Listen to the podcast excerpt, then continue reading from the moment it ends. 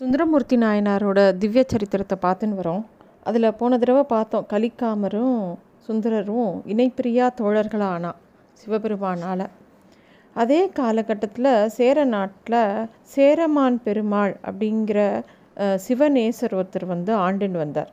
சுந்தரரோட புகழ் கேட்டு அவருக்கு ரொம்ப ஆசை சுந்தரரை நேரில் பார்த்து அவரோட நட்பு கொள்ள வேண்டும் அப்படிங்கிறது அவருக்கு பெரிய ஆசையாகவே இருந்தது. ஆனால் அதுக்கு சரியான தருணமோ ஒரு வாய்ப்போ அமையவே இல்லை அவருக்கு. எதுக்கும் அந்த காலம் வரணும் இல்லையா? அதுக்காக அவரும் காத்துட்டு சேரமான் பெருமான். அந்த வேலையும் வந்தது. சோழ நாட்டுக்கு கிளம்பி வந்தார். நிறைய சிவத்தலங்களுக்கு தரிசனம் பண்ணணும் அப்படிங்கிற நோக்கத்தோட அவர் கிளம்பி பல ஸ்தலங்களுக்கு போய் யாத்திரை பண்ணி கடைசியாக திருவாரூருக்கு வந்து சேரார். அவருக்கு வந்து அங்கே சுந்தரரை பார்க்கணுங்கிற ஆசை சிவபெருமானை பார்க்கணும் தரிசனம் பண்ணணுங்கிறது ஒரு பக்கம் இருந்தாலும் சுந்தரரை பார்க்கணுங்கிற ஆவல் ரொம்பவே ஜாஸ்தியாக இருந்தது. சுந்தரரை பார்த்த உடனே சேரமான் பெருமாளுக்கு இதே இவர்தான் தன்னோட மனமொத்த நண்பர் அப்படின்னு தோணி போச்சு சுந்தரரும் அவரை வந்து நல்ல விதமாக வரவேற்று ரெண்டு பேரும் திருவாரூரில் சில காலம் தங்கியிருந்து சிவபெருமானை வழிபட்டுன்னு வந்துருந்தான் சுந்தரர் வந்து பாண்டிய நாட்டில் பசுபதி வாழ்கிற பல சிவாலயங்களுக்கு போய் தரிசனம் பண்ணணும்னு ஆசைப்படுறார். சுந்தரரோட சேரமானும் அந்த தல யாத்திரைக்கு வரேன்னு சொல்லி அவரோடையே சேர்ந்து கிளம்புறார். பாண்டிய நாட்டில் நிறைய சிவஸ்தலங்கள் இருக்குது எல்லாத்தையும் தரிசனம் பண்ணி எல்லா இடத்துலையும் பல பதிகங்களை பாடி மகிழ்ந்துண்டு அப்படியே போயிட்டு வரா. கடைசியாக தலைநகரான மதுரைக்கு வரா. பாண்டிய நாட்டோட தலைநகரான மதுரைக்கு வந்த உடனே மதுரையில் இருக்கக்கூடிய மீனாட்சி அம்மனையும் சுந்தரரையும் சேவிக்கிறதுக்காக போகிறாங்க அங்கே போய் அங்கே சொக்கநாத பெருமானையும் மீனாட்சி அம்மையும் வணங்கி நிறைய பாடல்கள் ரொம்ப அழகான பாடல்களை பாடுறார் சுந்தரர்.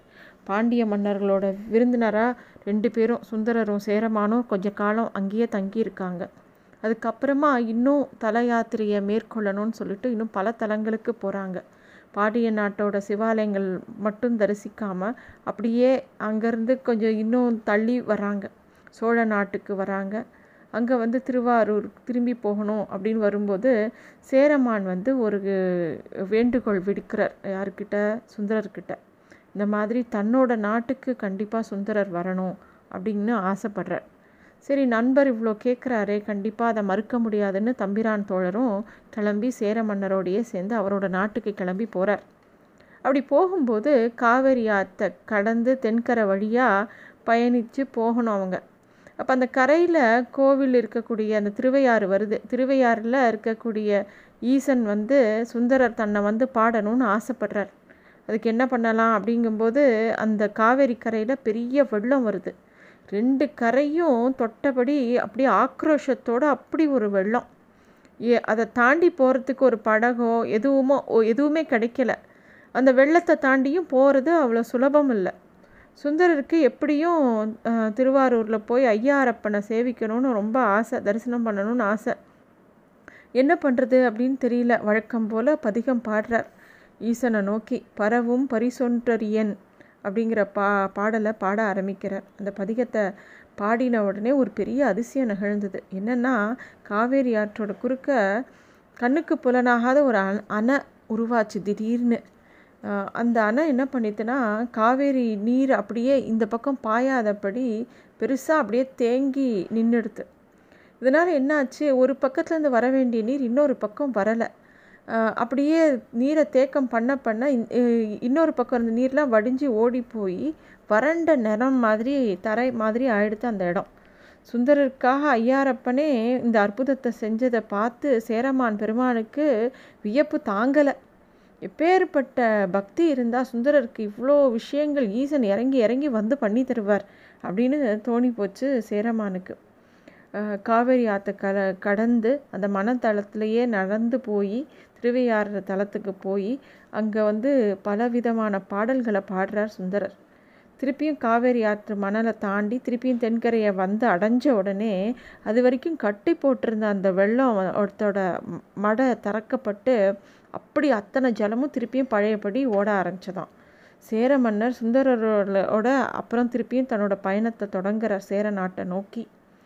அவ சுந்தரரும் சேர மன்னரும் வராருன்னு தெரிஞ்ச உடனே சேர நாட்டு மக்கள் எல்லாரும் அவளை வரவேற்கிறதுக்காக ரொம்ப கோலாகலமாக அந்த ஊரில் எல்லா ஏற்பாடுகளும் ஏற்படுத்துகிறாங்க ஊரே விழாக்கோலம் பூண்டு இருக்குது எல்லா பக்கமும் சிவாய நம சிவாய நமகங்கிற ஒளி ஒழிச்சுட்டே இருக்குது சேரமான் பெருமாள் சுந்தரனரை புகழ்பெற்ற சிவஸ்தலமான திருவஞ்சை களத்துக்கு கூட்டின்னு போகிறார் அங்கே போய் சிவனை தரிசித்து அங்கேயும் ஒரு பதிகம் பா பாடுறார்.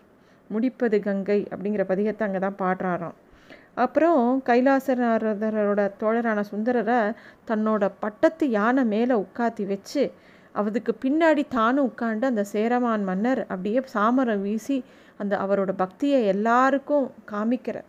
அதுக்கப்புறம் அரண்மனைக்குள்ளே அழைச்சின்னு போகிறதுக்கு முன்னாடி இறங்கி சுந்தரரோட பாதங்களை வாசனை நீர் விட்டு கழுவணும் அப்படின்னு சொல்லி ஆசைப்படுறார்.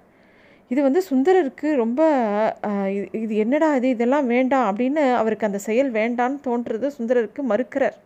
ஆனால் சேரமான் பெருமாள் கேட்கவே இல்லை. தன்னோட அன்பை ஏற்றுக்கணும் இது தனக்கு வந்து ரொம்ப அடியாரோட சுந்தரரோட பாதத்தை பாத பூஜை பண்ணுறதுங்கிறது தனக்கு ஒரு பெரிய பாக்கியம் அப்படிங்கிறத சொல்லி அவரோட அனுமதியை பெற்று அதுவும் பண்ணுறார் அப்புறமா சுந்தரர் வந்து அந்த மன்னரோட அன்போட பிணைப்பில் அவருக்கு தாங்கவே முடியல. இவ்வளோ ஒரு அன்பா அப்படின்னு தோன்றுறது. அவரோட அன்புனால் அதே நாட்டில் பல நாள் அங்கேயே தங்கிடுறார் சுந்தரர். எப்படி அங்கேயே இருக்கவும் திருவாரூர் தியாகேசனை தான் மறந்துட்டு இன்னொரு ஊரில் இவ்வளோ நாள் தங்கி விட்டது. ஒரு நாள் அவருக்கு தோன்றுறது. அடாடா நம்ம தியாகேசனை பார்க்காம இங்கே உட்காண்ட்ருக்கோமே என்னடா இது? அப்படின்னு சொல்லிட்டு மனசாலேயே கேட்குறா தியாகேசா என்னை மன்னிச்சுடும் இதோ இப்போவே உன்னை பார்க்குறதுக்கு நான் ஓடோடி வரேன் அப்படின்னு அவருக்கு தோணி போயிடுது அப்போது வந்து இன்னொரு பதிகம் பாடுறார். பொண்ணு மெய்ப்பொருளை தருவானே அப்படிங்கிற தேவாரத்தை பாடுறார்.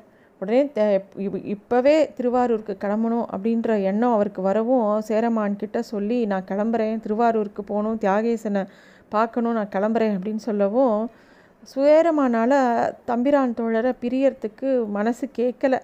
இருந்தாலும் வேறு வழி இல்லை. ஏதாவது ஒரு சமயம் பிரிஞ்சு தானே ஆகணும் அப்படிங்கிற நிலமை வரும்போது தன்னோட பொக்கிஷத்துலேருந்து நிறைய பொன் பொருள் ஆடை அணிகலன் மாணிக்கம் கற்கள் எல்லாத்தையும் ஒரு பெரிய மூட்டையாக கட்டி ஒரு பொதி சுமக்கிற மாதிரி நாலஞ்சு பேரை கூப்பிட்டு எல்லாத்தையும் அவாக்கிட்ட கொடுத்து சுந்தரர் ஊர் திருவாரூருக்கு போகிறதுக்கு முன்னாடி திருவாரூருக்கு போய் இந்த செல்வத்தெல்லாம் கொண்டு போய் வச்சிடணும் அப்படின்னு சொல்லி அனுப்புகிறார் சுந்தரரையும் கொஞ்சம் தூரம் வந்து வழி அனுப்பி வச்சுட்டு சேரமான் போகிறார் அவரால் பிரியவே முடியல சுந்தரரை.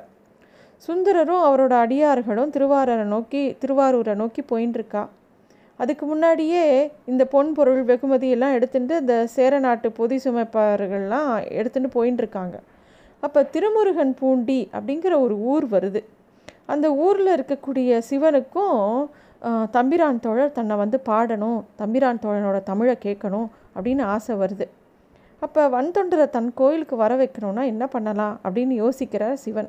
அவருக்கு எப்பயும் தம்பிரான் தோழரோட விளையாடுறது தான் ரொம்ப பிடித்தமான விஷயம். உடனே என்ன பண்ணுறார் சிவன்னா தன்னோட பூதகணங்களை எல்லாம் கூப்பிட்டு சுந்தர சுந்தரனுக்காக பொண்ணையும் மணி நிறைய செல்வத்தையும் கொடுத்து அனுப்பிச்சிருக்கான். சேரமான் அவன் எடுத்துன்னு போயின்னு இருக்கா. அந்த வேட ஒரு வேடர்கள் மாதிரி நீங்கள் போய் அதை எல்லாத்தையும் அபகரிச்சுன்னு வந்துருங்கோ அப்படின்னு கட்டளையிடுறார். சிவகணங்களும் அவர் சொல்படியே அப்படியே பண்ணிடுறா. சேர நாட்டு சுமத்தூக்கிகள் அந்த பொதிகளை எல்லாத்தையும் வேடவர்கள்கிட்ட தோத்துட்டு ஓடி வந்து சுந்தரர்கிட்ட நடந்த விஷயத்த சொல்கிறா இந்த மாதிரி ஏதோ வழியில் வந்த வே வேடர்கள் எல்லாத்தையும் பறிச்சுன்னு போயிட்டா என்ன பண்ணுறதுன்னு தெரியல அப்படின்னு சொல்லி வருத்தப்படுறா. சுந்தரருக்கு ரொம்ப வருத்தமாக இருக்குது தன்னோட நண்பர் வந்து ஒரு நல்ல காரியத்துக்காக இவ்வளோ செல்வத்தை கொடுத்துருக்கார். அதை வந்து யாரோ பறிச்சுன்னு போயிட்டாலே என்ன இது அப்படின்னு சொல்லி வருத்தமாக இருக்குது எப்பயும் போல் எந்த கஷ்டம்னாலும் எந்த சந்தோஷம்னாலும் உடனே சிவனை பார்த்து பாடுறது தான் சுந்தரருக்கு வழக்கம். எல்லா விஷயத்தையும் சுந்தரர் வந்து சிவபெருமான்கிட்ட சொல்லிகிட்டே இருப்பார். அப்படி இருக்க அதே மாதிரி அங்கே பக்கத்தில் எந்த கோவில் இருக்குன்னு பார்க்குறார். நேராக திருமுருகன் பூண்டி ஆலயத்துக்கு போகிறார் அங்கே போய் பல பதிகங்களை பாடி இந்த மாதிரி தன்னோட மனக்குறையை சொல்கிறார் ஒவ்வொரு பாட்டோட முடிவிலையும் ஏத்திருந்தீர் எம்பிரான் நீரே அப்படிங்கிற மாதிரி ஒரு கேள்வி எழுப்புறாராம் ஒவ்வொரு பாடல்லையும். ஒவ்வொரு பாடல் பாடும்போதும் எந்த பதிலும் இல்லை ஈஸ்வரன் கிட்ட இருந்து. ஆனால் பத்தாவது பதிகம் பாடி முடித்த உடனே ஒரு அதிசயம் நடந்தது. என்னென்னா சுந்தரரோட பரிசு பொருள்கள்லாம் பறிச்சுட்டு போன அந்த வேடுவர்கள்லாம் எங்கேருந்தோ மாயமாக தோன்றி அந்த கோவில் வாசலில் அத்தனை மூட்டையும் அடிக்கிட்டு வந்த சூட தெரியலாமல் மறைஞ்சு போயிட்றா. இது ஈசனோட விளையாட்டுன்னு சுந்தரருக்கு நல்லா புரியறது. ரொம்ப சந்தோஷம் அவருக்கு. அப்புறம் அவருக்கு அங்கேருந்து விடை பெற்றுண்டு நேராக திருவாரூருக்கு போகிறார் திருவாரூருக்கு வந்த நம்பி ஆரூரர் நேராக தியாகேசன் சன்னதிக்கு போய் அதாவது ரொம்ப நாள் பிரித்திருந்த நண்பர்களை பார்க்கும்போது எப்பயுமே நமக்கு ஒரு பக்கம் சந்தோஷம் ஒரு பக்கம் ஆனந்தம் அந்த கண்ணீர் எல்லாமே கூடி வர மாதிரி சுந்தரருக்கும் தியாகேசனை பார்த்த உடனே பேரானந்த நிலை அவருக்கு வருது. உள்ள முருகி நிறைய பாடல்கள் பாடுறார்.